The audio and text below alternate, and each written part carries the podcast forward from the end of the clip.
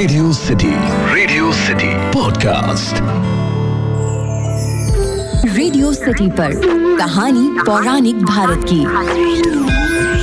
हाल ही में मैंने दुर्गा सप्तशती पढ़ी और इसमें मुझे पता लगा कि देवी भगवती का अवतरण किस प्रकार से हुआ।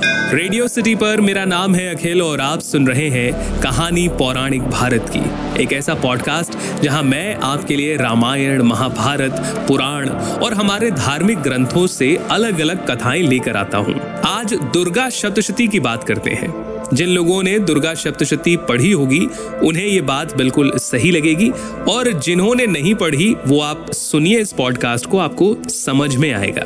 जब सभी देवी देवता महिषासुर से त्रस्त हो गए तो वो भगवान विष्णु के पास पहुंचकर बोले, भगवान, महिषासुर, सूर्य, इंद्र, अग्नि, वायु, चंद्रमा, यम, वरुण और अन्य देवताओं के अधिकार छीनकर स्वयं ही सबका अधिष्ठाता बन बैठा है।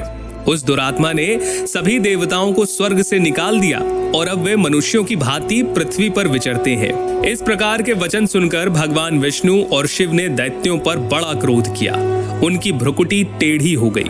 इतने गुस्से में भगवान विष्णु के मुख से एक महान तेज प्रकट हुआ।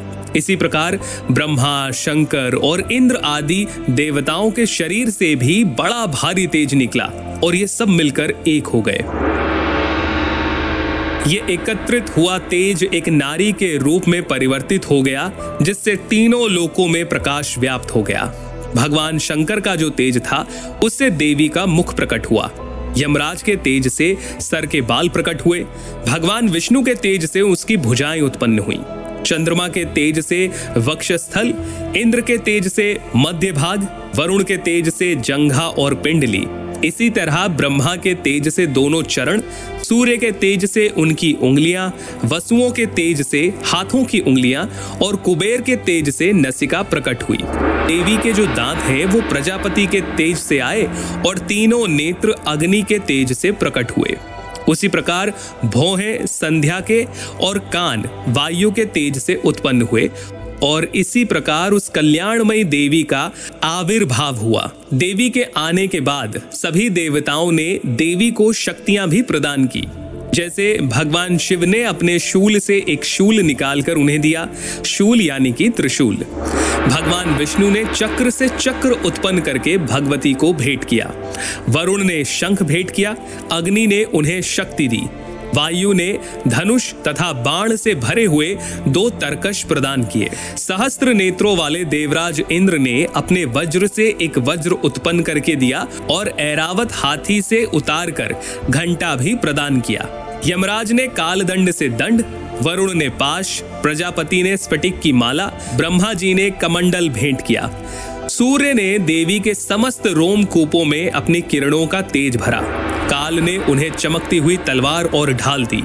क्षीर सागर ने उन्हें उज्जवल हार और कभी ना खराब होने वाले दो दिव्य वस्त्र भेंट किए। साथ ही उन्होंने दिव्य चूड़ामणि, दो कुंडल कड़े, उज्जवल अर्ध चंद्र दोनों चरणों के लिए निर्मल नुपुर, गले की सुंदर हसली और सभी उंगलियों में पहनने के लिए रत्नों की अंगूठियाँ दी। विश्वकर्मा जी ने उन्हें फरसा भेंट किया, साथ ही अनेक प्रकार के अस्त्र और अभेद कवच भी दिए। इसके साथ कभी न मुरझाने वाली कमलों की माला।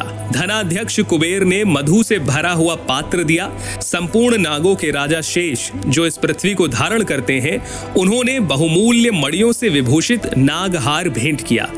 और इसी प्रकार अन्य देवताओं ने भी आभूषण और अस्त्र शस्त्र देकर देवी का सम्मान किया, जिसके बाद देवी ने अट्ठहास पूर्वक ऊँचे स्वर से गर्जना की, जिसे सुनकर संपूर्ण आकाश गूंज उठा और इस गूंज से महिषासुर कांपने लगा। आगे क्या हुआ, मैं जल्द ही आने वाले एपिसोड में आपको बताऊँगा। लेकिन फ़िलहाल आपको ये एपिसोड कैसा लगा, मुझे ज़रूर बताइए ईमेल लिखिए podcast at my radio city dot com पर। फ़िलहाल के लिए इतना ही, सुनते रहिए रेडियो सिटी रेडियो सिटी पर, कहानी पौराणिक भारत की।